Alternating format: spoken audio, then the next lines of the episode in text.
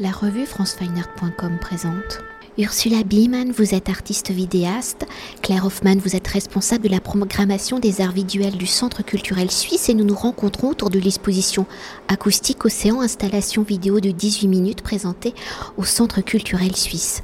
Donc à travers vos recherches artistiques et théoriques prenant la forme de vidéos, d'installations, de photographies ou d'écrits, en empruntant les outils, les méthodologies de la recherche, en collaborant avec des experts, des chercheurs, des scientifiques, votre pratique artistique est le résultat des enquêtes que vous menez sur le terrain, des recherches à caractère documentaire qui prenant la forme de récits scientifico-fictionnels où vous y explorez donc les liens entre politique et environnement sont donc votre regard sur le monde où vos œuvres sont le support des injustices sociales, des dysfonctionnements sociétaux que vous dénoncez.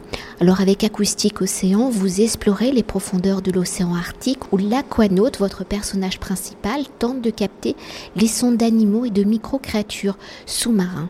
Dans notre société contemporaine, hein, où la question de l'environnement des océans sont au cœur des enjeux politiques et sociétaux, quelle est l'origine de ce film et à travers la matérialité sonore, quelles ont été vos réflexions pour explorer la faune marine, comment la communication interespèce peut-elle être une analyse, une projection du futur climatique, de la santé des océans et donc de ses habitants?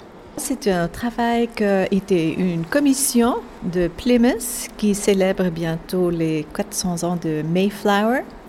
Et je savais dès le, début que je voulais faire un travail qui ne traite pas l'océan Atlantique comme une surface de, communication ou de voyage, mais euh, dans toute sa profondeur, dans sa trois-dimensionnalité. Et comme l'océan a souvent été euh, perçu comme un espace muet, euh, on voit ça aussi beaucoup dans les films de, de, de, plongeurs fameux. Euh, soit on entend seulement le plongeur qui respire très fort, ou, on, entend la musique ou le, commentaire, mais, mais jamais euh, le, monde sonore euh, qui est très, très animé dans l'océan. Alors je, focalise ce travail entièrement là-dessus et j'utilise euh, des, des, enregistrements sonores qui ont été faits dans les années 70 par des scientifiques un peu partout au monde, mais surtout aux États-Unis. Et j'ai créé, comme vous le dites, une figure fictionnelle. C'est une scientifique, une biologiste marine qui porte une, combinaison orange, un peu design, euh, qui n'est pas très euh, réaliste et qui, qui commence à, manipuler toutes sortes d'instruments scientifiques avec lesquels elle peut faire des enregistrements sonores. Les grandes hydrophones, des microphones qui vont sous, sous, sous, mer, des microphones paraboliques, des, des, caisses d'enregistrement comme un petit studio sonore mobile qu'elle emporte dans des pellicaisses jaunes. Donc euh, elle est bien équipée et elle commence à faire son travail sur ces roches euh, sombres dans le nord de la Norvège, sur les îles, dans les îles de Lofoten. Je voulais un paysage très, très, très vieux, très mystique. Un moment de l'année où il fait nuit, une partie du temps, une grande partie du temps, c'est toujours un peu bleu, la lumière. Donc elle, elle porte une, une lampe, euh, euh, comment dire, frontale, voilà, euh, comme, comme utilisent les les, ouvriers de mines, les miniers ou les, les, gens qui font de l'exploration dans des, dans des caves. Euh, bon, elle, rassemble les sons à travers ces, instruments et les amène dans ce, dans ce petit radio de mixage euh, comme une DJ. Et on, on, la voit maintenant, comme, comme nous parlons maintenant. Et elle commence à, à écouter avec ses, écouteurs plein milieu de la nuit. Elle branche les câbles une après l'autre euh, qui sont liés aux hydrophones. Et puis elle commence à mixer un peu dans ses instruments. et on entend, on entend les sons des crabes, des, poissons divers. Et voilà, ça craque un peu dans la radio. Je voulais créer un, personnage, euh, une, poésie fictionnelle sur un thème au fait qui est assez sérieux, qui est la, une réformulation de notre relation humaine avec la Terre et une reformulation de, notre, de nos relations avec les espèces qui habitent, qui habitent cette terre et que nous avons pas traité très bien pour la plupart. Euh, on les consomme plutôt et euh, euh, ils sont nos objets de recherche et de, et de on les utilise comme ça, mais c'est une, c'est une histoire qui essaye de raconter une, une autre, une, autre relation émotionnelle. Et ça fait aussi que, du coup, ça change un peu la position de l'artiste. L'artiste n'est pas présenté comme quelqu'un euh, qui, qui est l'auteur, qui s'exprime et tout ça, mais c'est plutôt une position euh, sensitive, euh, une position de de, de, de sensoriel. Euh, euh, on va dans le paysage et on, envoie des signaux peut-être, mais aussi on, est là pour écouter une réponse. Et, c'est là qu'on crée une relation un peu plus, plus intime et, et, voilà ce que nous voyons maintenant sur le grand écran ici, qui euh, c'est une l'autre forme de, d'expression euh, qui est très favorisée dans la, mer profonde, abysse, on dit en français, euh, abyssale, la mer abyssale, parce qu'il fait très sombre, on voit rien du tout.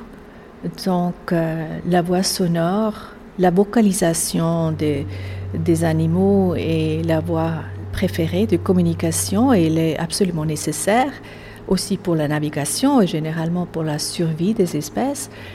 Euh, et l'autre, c'est, la lumière. Il y a la plupart des, de ces micro-organismes, ces, ces, ces, petites créatures, ils sont iridescents. Et, et c'est pour ça que je les, je les inclus aussi. C'est, des petits animaux, des, petits, des petites créatures euh, à base de, comment dire, euh, comme les escargots, non, des, coquilles. C'est à base de, cal, cal, calcaire. calcaire. Et là, ils sont un peu en, ils sont en grand danger aussi parce que l'acidification de l'océan détruit euh, ces coquilles et ça risque d'interrompre toute la chaîne de nourrition dans l'océan. Bon, maintenant,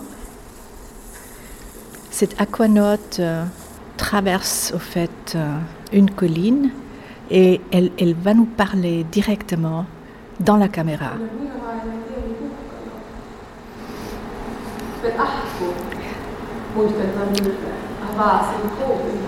La performante est une, euh, est une Sami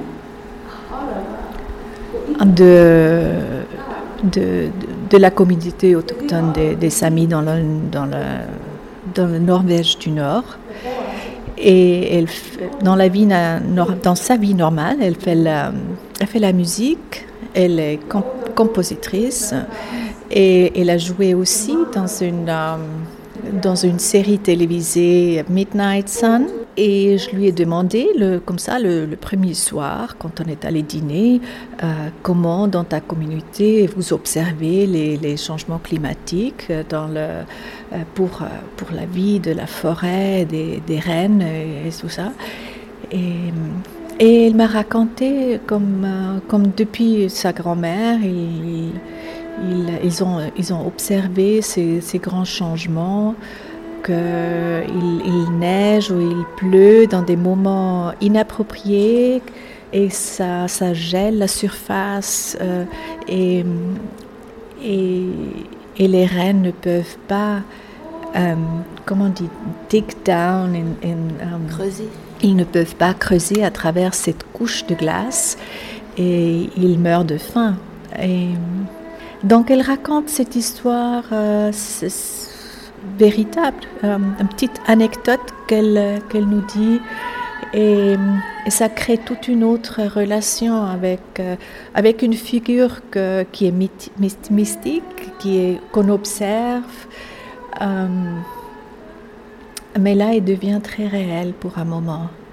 Et justement, pour poursuivre et pour évoquer le personnage de l'aquanaute, hein, interprété par euh, Sophia Jonac, chanteuse, vous l'avez dit, et activiste du peuple sami, dans ce voyage scientifique à dimension fictionnelle, comment et pourquoi avez-vous choisi Sophia Janok et pour défendre et explorer les habitants et l'avenir de l'océan, sa position de femme, de défenseur du peuple sami et de sa culture, mais aussi en tant que chanteuse-interprète, sont-ils des éléments essentiels à l'incarnation du personnage et au propos du film? Je dirais que oui, parce que ça fait quelque temps au fait que je suis intéressée dans la figure de, de scientifiques indigènes comme une interface entre l'ancien savoir et les nouvelles technologies et qu'elle incorpore euh, tous ces éléments. Elle est activiste climatique qui est aussi euh, se, se, solidariser comme de Standing Rock aux États-Unis et les artistes dont vraiment, c'est un personnage extrêmement créatif. Donc pour moi, quelqu'un qui, manipule les sons des espèces à travers ces technologies, pour moi, c'était vraiment un choix parfait. Et en plus, euh, j'avais l'impression, j'avais, euh, il y avait d'autres performers Sami qui, qui étaient en, considération, mais je trouve elle, elle euh, pouvait aussi jouer une scientifique. C'était pas seulement une hip-hop girl, mais vraiment quelqu'un qui, qui, euh, a une, certaine crédibilité. Une dernière question pour s'attarder sur l'aspect plastique hein, de l'installation vidéo. Comment avez-vous traité justement l'écriture du son et de l'image à partir des captations? Comment avez-vous composé cette bande sonore? Et dans l'exploration de l'océan, de cet univers donc abyssal où règne la pénombre Comment avez-vous fait dialoguer l'image? Le son. Oui, bon, c'est au cœur de ce travail, cette, relation entre l'image, ces paysages gigantesques, impressionnants, et le son des, espèces très fragiles euh, qui, communiquent pour survivre. Quoi. Hum, ça fait plusieurs années que je travaille avec un compositeur euh, et un designer de bande sonore à Bruxelles. Et il était ravi d'entendre que je voulais faire une, pièce vraiment basée, que le son était le, cœur du travail. Et, là, on travaille très étroitement ensemble. Non? Je lui laisse faire, j'explique euh, quel, genre, quelle est l'idée du film. Je lui amène tous les, enregistrements et puis il crée des tensions, c'est très atmosphérique aussi. J'ai cherché aussi des enregistrements de l'atmosphère euh, qui est très électrique dans le nord. Donc il y a beaucoup de matériel à travailler avec. Euh, mais la scène de radio, la scène où elle mélange, elle fait le mixage des sons avec son petit studio mobile jaune, ça c'est une partie que, que j'ai éditée moi-même. Parce qu'il il fallait, le savoir de toute cette recherche que je fais aussi sur les poissons et leur, euh, leur comportement et leur vocalisation.